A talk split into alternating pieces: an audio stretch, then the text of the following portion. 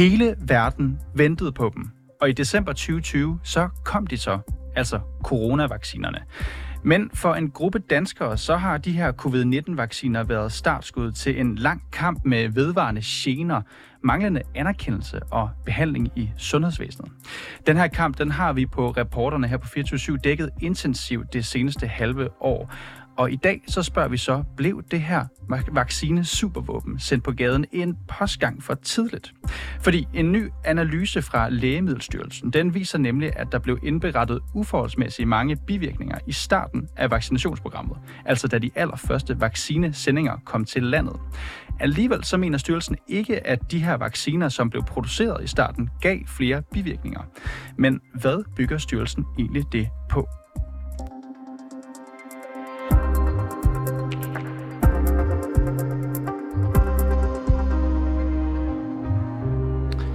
Nu kan jeg så byde velkommen i studiet til dig, Martin Sale Larsen. Velkommen til. Tak skal du have.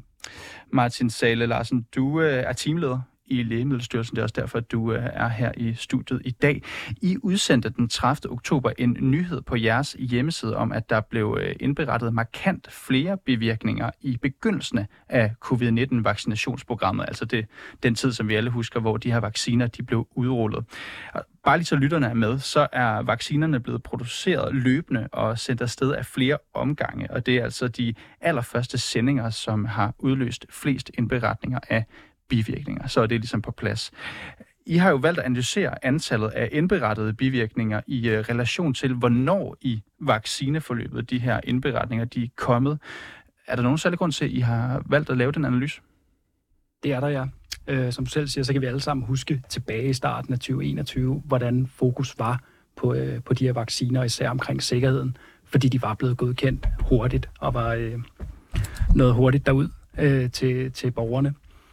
Så, så med baggrund i det, så, øh, så valgte vi at lave analysen nu på, på bagkant. Det er ikke fordi, at overvågning har sådan set været løbende hele tiden, men vi vil gerne vise den her historie, øh, som vi hele tiden har kunne se i vores arbejde, at der var rigtig mange indberetninger i starten af vaccineudrulningen, fordi fokus simpelthen var så stort på helt almindelige bivirkninger, som var forventet, men det var det, der fyldte i mediebilledet, og det var også det, der fyldte hjemme rundt om, øh, rundt om spisebordene. Så det, det, du siger, er bare, I har hele tiden været bevidst om, at der var et eller andet, kan man sige, en eller anden bakketop ja. i starten i forhold til indberettede bivirkninger. Det er noget, som I har haft på skrivebordet, som I har følt, at det var nødvendigt at forstå, hvorfor det kunne være. Ja, altså det har vi, det, der er ikke noget nyt for os. Der er ikke noget nyt i den her analyse. Når vi, når vi lægger den ud nu, så er det fordi, vi har haft mulighed for at, at sagsbehandle alle de her over 70.000 indberetninger, vi har modtaget, for så at vise det sådan mere grafisk fremstillet. Hvad var det for en virkelighed, vi kiggede ind i? Hvad var det for en, et, et spike, vi så af indberetninger i starten af 2021, og hvordan det så har mm. gradvist aftaget i perioden efterfølgende? Men bare lige for at forstå, altså det var en øh, konklusion, I manglede, altså I manglede at forstå, hvorfor der var flere i starten? Nej, i vidste vi har, set, vi har sådan set vidst det hele, hele tiden, og vi har også været ude og kommunikere om det her flere Kan man gange. det, inden man har lavet en undersøgelse? Det kan man godt. Man kan sige, at det undersøgelsen gør her, det er, at den, den mere sådan, fremstiller det mere grafisk, fordi sagerne er færdigbehandlet, så vi også kan koble dem på de her forskellige, som du siger, forskellige sendinger, forskellige vaccine-batches. Det er det nye i denne her analyse. Der er ikke noget nyt for os i, at vi så væsentligt flere indberetninger i starten af vaccineudrulning, end vi har gjort efterfølgende. Det har vi kunne se løbende i vores sagsbehandling, når vi sidder med de her sager hver eneste dag. Godt. For et halvt år siden så udkom et øh, dansk studie, som er publiceret i det videnskabelige tidsskrift European Journal of Clinical Investigation. Det her studie det konkluderede lidt ligesom I i virkeligheden gør, at der blev indberettet næsten uforklarligt mange bivirkninger i begyndelsen af den her vaccineudrulning. Og forskerne bag studiet de pegede sig på, at det burde give anledning til yderligere undersøgelser af, om de tidlige vaccinesendinger de var mere usikre, om man vil. Martin, har I undersøgt i Lægemiddelstyrelsen, om øh, der er forskelle mellem de her sendinger, som måske kunne forklare, at der var flere indrapporterede bivirkninger i starten? Ja, altså det, det er vigtigt at forstå, at vi er, arbejder ikke isoleret set som Dansk Lægemiddelstyrelse. Den her overvågning af vaccinesikkerhed, den foregår på et, øh, både på et europæisk plan i et samarbejde, men også ude på den globale scene. Så I har store kræfter i virkeligheden? Vi har rigtig store kræfter til at overvåge de her batches, når de bliver frigivet. De bliver testet både af producenten, men også af myndighederne, inden de når derud. Og efterfølgende har vi så et meget omfattende overvågningsapparat, som står klar til at, øh, at fange, hvis der er noget, som giver anledning til mistanker. Det synes jeg også, vi har demonstreret flere lejligheder, hvor vi har pauseret batches, når der har været en problematik, hvor vi simpelthen ikke har kunnet stå på mål for sikkerheden, og mens vi har undersøgt det, har vi så sat batchen på hold.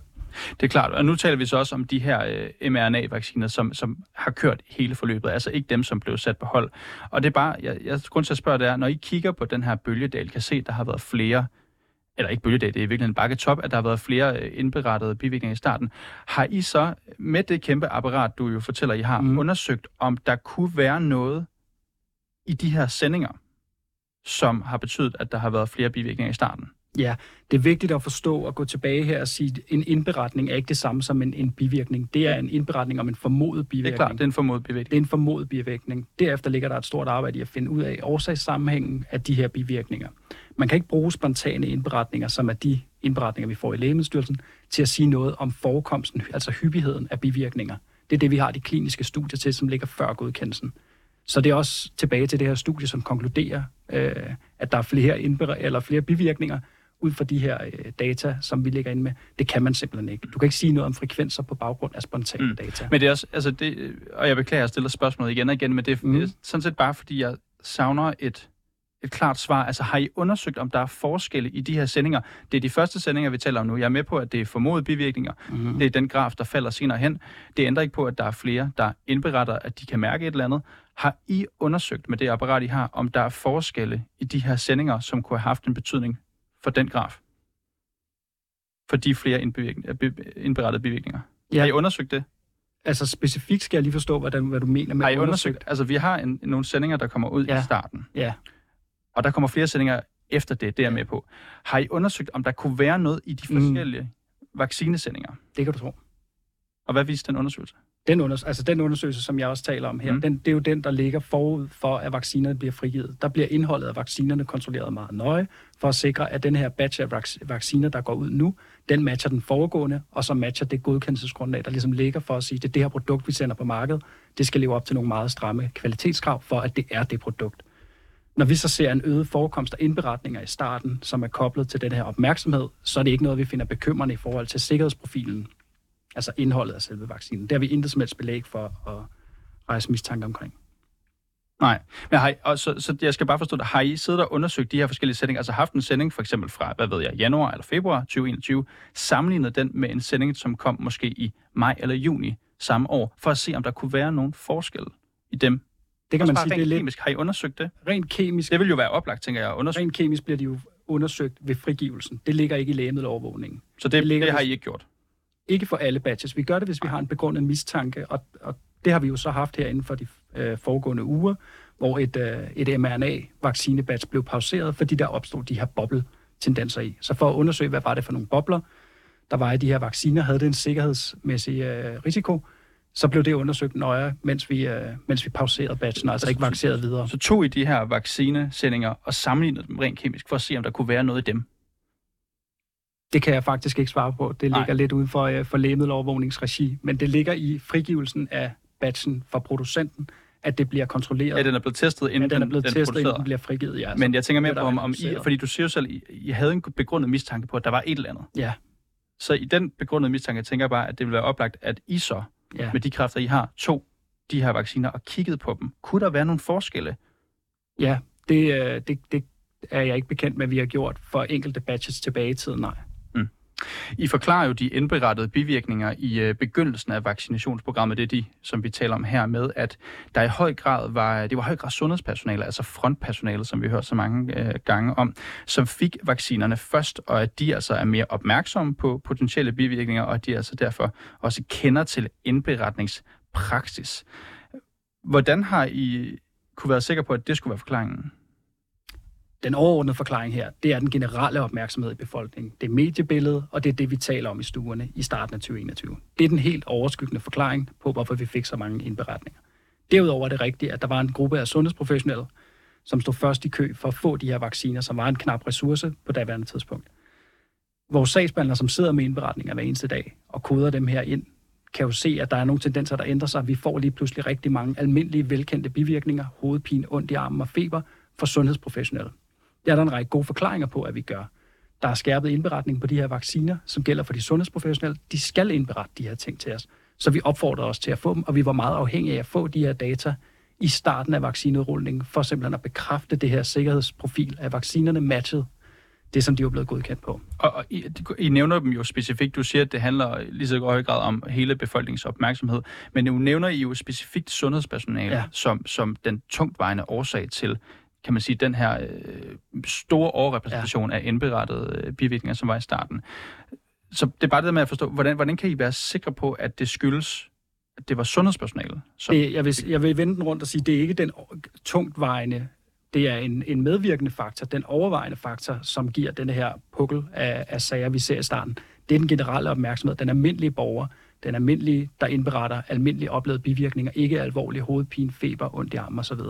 Dertil kommer så nogle sundhedsprofessionelle, som er, lever meget kraftigt op til deres ansvar om den her skærpede indberetning. De forstår indberetningssystemet, kender det i forvejen, og de har rigtig gode forudsætninger kvad deres uddannelse, også for at mærke på egen krop, jeg oplever nu en bivirkning, det skal indberettes. De havde sådan en stor forståelse for, at vi som myndigheder havde brug for at få den her information, for simpelthen at styrke vores, øh, vores evidens for de her vacciner. Men hvorfor skulle folk stoppe med at indberette bivirkninger efter den her periode på, i virkeligheden, altså fra januar, februar til marts? Det, jeg tror simpelthen bare, at nyheden gik lidt af ballonen. Det var at det eneste, vi snakkede om op til godkendelsen. Det var det eneste, vi snakkede om under udrulningen så bliver det forår, og så tænker jeg, at vi alle sammen kan huske, at så gik tankerne også på at komme lidt ud i samfundet igen. Så de bivirkninger, der er blevet indrettet inden da, potentielle bivirkninger, det, her, det har ikke været oprigtige ting. Det har bare været noget, folk har bildt sig ind, eller Nej, hvordan? det synes jeg ikke, jeg sagde. Det synes jeg ikke, jeg sagde. De indberetninger, vi fik, både i starten af 2021, også efterfølgende og helt op til i dag, er alle sammen valide indberetninger, som bliver behandlet på lige vilkår som indberetninger for alle mulige andre lægemidler. Så en indberetning er ikke mindre værd, fordi den kom i starten af 2021 i forhold til i dag i 2023. Men hvis, hvis vi ser på graferne, så styrtdykker tallene for de her øh, indberettede bivirkninger jo fra marts 2021 og mm. frem. Det er jo i virkeligheden ikke ret mange måneder efter, at den her store nationale udrulling den gik i gang. Hvorfor skulle for eksempel sundhedspersonalet, som er en del af det, øh, jeg er med på, at det måske ikke er hele forklaringen, men som er en vigtig del af det, fortæller du, hvorfor skulle de pludselig holde op med at indberette bivirkninger fra marts og frem, hvis det ikke var fordi, de faktisk oplevede færre bivirkninger? Det tænker jeg, der er en række gode forklaringer på. Dels så, så var vi ude at kommunikere, at vi, vi følte, at vi havde ret godt styr på sikkerheden, og vi var også ude at bede de sundhedsprofessionelle om at se bort fra den skærpede indberetningspligt i forhold til de almindeligt forekommende, allerede kendte bivirkninger, sådan så vi kunne lægge vores fokus på det, der er vores kerneopgave i lægemiddelovervågning, de endnu ikke kendte og sjældne bivirkninger.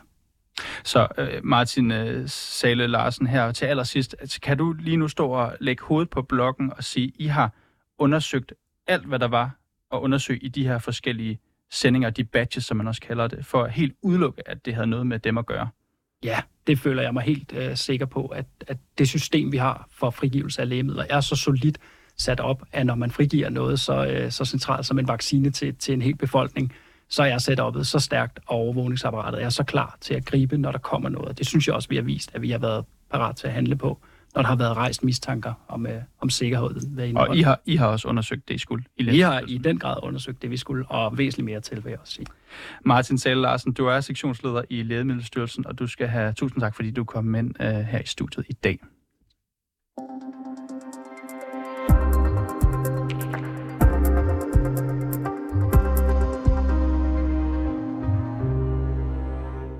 Og tak fordi I lyttede med til reporterne også her i dag. Husk, hvis du har noget, som vi skal undersøge, eller bare har ris eller ro, så kan du altid skrive til os på reporternesnabelag 247.dk. Bag dagens program var Rassan El Nakib og Clara Edgar. Det her det er produceret af Kasper El Hausner. Redaktør er Mille Ørsted, og mit navn det er Niels Frederik Rikkers.